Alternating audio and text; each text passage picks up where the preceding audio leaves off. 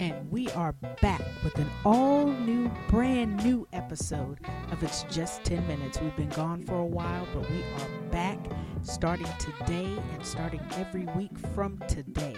And so, welcome back. Pour yourself a cup of coffee, grab a Danish. You know why? It's just 10 minutes. Starts now.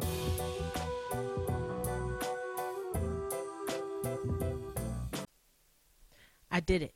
It took me long enough, but I did it. I got out of the intersection and made my move towards destiny. I felt freer than I had ever felt before. This was my time. Finally, the clouds were parting and the sun, it was shining on me. If I had known that leaving the intersection would feel this good, I would have left a long time ago. In the distance, I could see it. Destiny. It was well within my reach. The sun was shining, but I should have known. I should have seen it coming. I should have known that this was going to happen.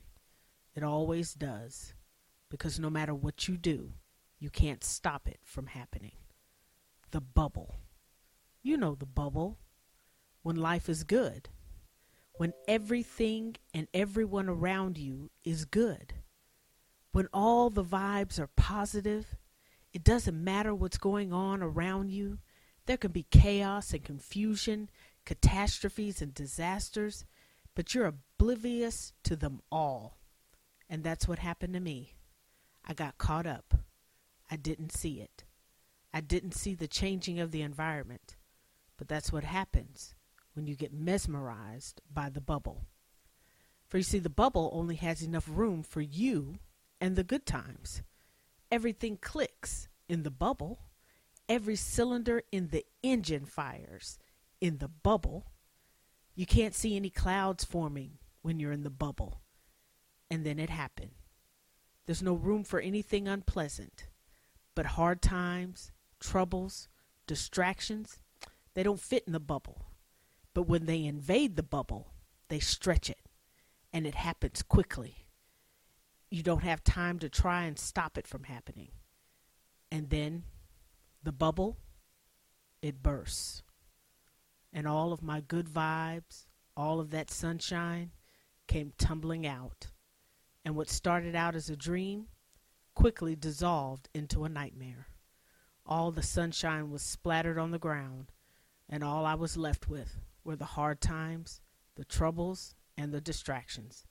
How did my happily ever after turn into this?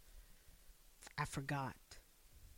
I forgot that the life of a believer was never meant to be lived in complete comfort and ease. Comfort and ease are what I had in the intersection. But the road to destiny and purpose was never meant to be easy. Scripture tells us in Matthew 7 and 14 because narrow is the gate and difficult is the way which leads to life.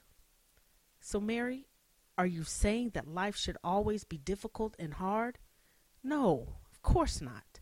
But a life lived totally at ease, that's the broad way that Jesus told us to steer clear of. And now that this bubble has burst, I realize how far away I am from the intersection. The way had narrowed, and I can't turn around now. So, what do I do? What do we do when the bubble bursts? The first thing we have to do is keep moving. The bubbles burst. So what? Keep moving. We have to keep moving towards destiny. You can't afford to stop. Stopping only puts you back into another intersection. But this time, the intersection will be one of your own making. So keep moving. Do not doubt the decision you made to move forward in life, because that's exactly what the enemy wants you to do. Have you ever watched someone hunt a deer? They wait, they're patient. The hunter doesn't go around chasing the deer. No, he picks a spot. He settles in and he waits. He waits for the deer to come to him and waits for the deer to stop moving. Why? Because it's easier. It's easier to hit a target that's still rather than one that is still moving. The enemy does the same thing with us. He roams around looking for those of us that are standing still so he can saddle up next to you and whisper things in your ear, all the things that would make you doubt you and the God that you serve, all the things that would make you just want to give up. So, how do you counteract that? You have to keep moving, keep going. You cannot afford to stop. What do we do when the bubble bursts? We keep moving, and then we have to remember. Often, when we move from one level to another, we tend to forget about the previous level we were on. When we run into difficulties at the new level, it becomes easy to romanticize the place we left. Look at the children of Israel. God, through Moses, had delivered them from the bondage of slavery. After their deliverance, they found themselves with the Red Sea in front of them, mountains on the side of them, and the Egyptians closing in fast behind them. And according to Exodus 14 and 12, these newly delivered ex slaves, they were reminiscing of their days in Egypt as the good old days. But that line of thinking, that didn't end with the Israelites.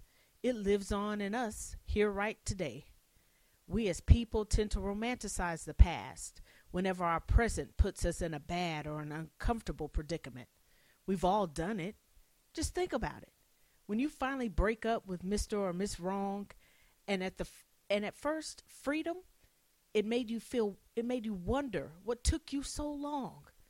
And then all of a sudden the loneliness creeps in. And in that moment you develop fond memories of the past. You block out all the struggle and the arguments and can only remember the candy and the roses and the teddy bears. You block out all of the yelling and the cursing and the crying while remembering the sweet whispers of i love you the moments of ecstasy and the tears of joy. And it's then that you consider going back. And just as it's dangerous for us to do that in our personal lives, it's also just as dangerous for us to do in our spiritual lives. When times get rough and the pressure is building and you start longing for the intersection, just remember. Remember why you left the intersection in the first place. Remember the stagnation Remember the frustration. Remember the feeling of being lost and meandering through life. Rem- whatever your reason for leaving the intersection, just hold on to that.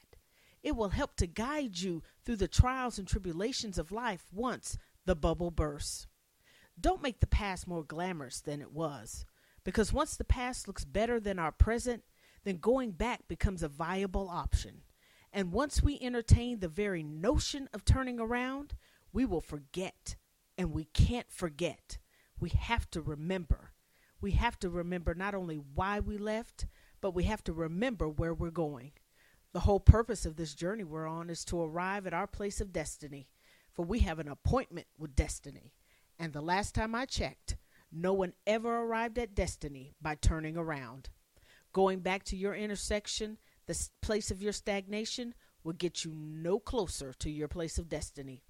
One of the reasons why I stayed in the intersection so long was because when things got hard, I would turn around and go back under the guise of, I just need to get myself together. That's the trick of the enemy. Don't fall for it. Destiny is waiting on you. You have a divine appointment that you must keep. Remember why you left, remember where you're going, and definitely remember you are not alone. The journey towards destiny can at times be the loneliest time in your life it can seem like you are the only one going through what you're going through, but you are not. Everyone is on a journey. And there are times along this journey that God will allow you to cross paths with someone who will walk alongside you for a season. For the Bible tells us in 1 Corinthians 10 and 13 that there hath no temptation taken you, but such is common to man. And what that means is that nothing you go through is new. Any obstacle or trial or struggle you face, Someone else has gone through that as well. So when God sends people our way, they are there to be a help, a reminder that we are not alone. And sometimes when no one is available, when the situation calls for it, the Lord won't send a person or an angel, but He Himself will come to see about you. You are not alone. God is always around. And because He is with you, being alone can never be your portion. The Bible is full of the promises of God to never leave us nor forsake us. So when life challenges us, remember why you left, remember where you're going, and remember that you are not alone. When the bubble bursts, keep moving, remember, and then lastly, don't give up. Stick with it. Don't give up. Yes, I know it shook you. Yes, I know things are a bit rough, but hang in there. Because look, quitting, it's easy. It doesn't take any energy or courage to quit. Quitting will always be the easiest choice you can make in life. But we aren't just anyone, we are believers. And for believers, there is nowhere in the scripture that encourages us to quit. As a matter of fact, the word declares us as victors even before the battle begins. So why would we quit when we're already victorious? Quitting is easy, and there is no reward for being a quitter. Quitting ensures that we will not make it to destiny. But if we persevere, if we endure, then the w- reward is not only arriving to our place of destiny, but also sharing eternity with our Heavenly Father. You can't quit. Not only are we already victorious, but there are others depending on you.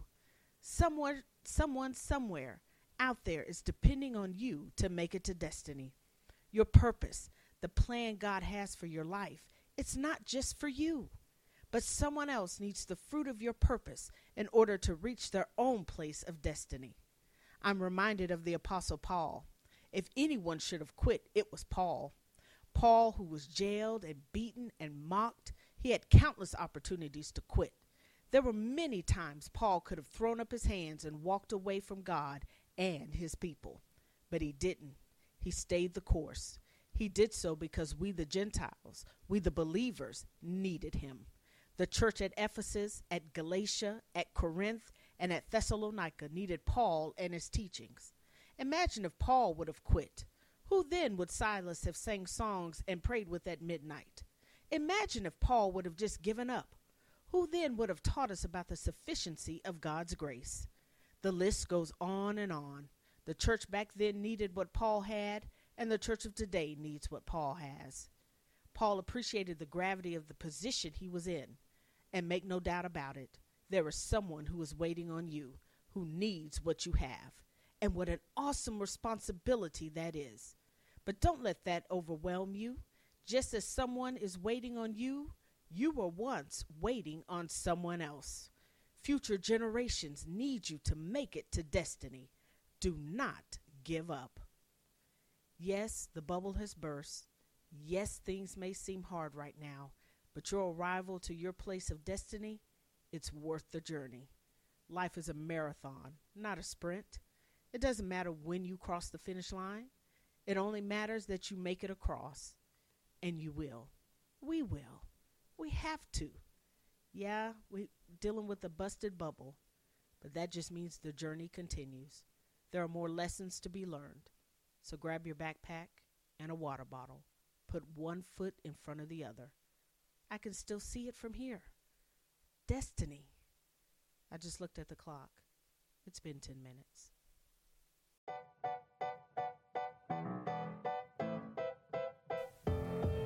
Thank you for joining us this week. We went a little over time, but I had a lot to say. It's been a while since we've talked. Join us next week as we continue the journey. And you know what? I know you've got time. You know why? It's just 10 minutes. See you next week.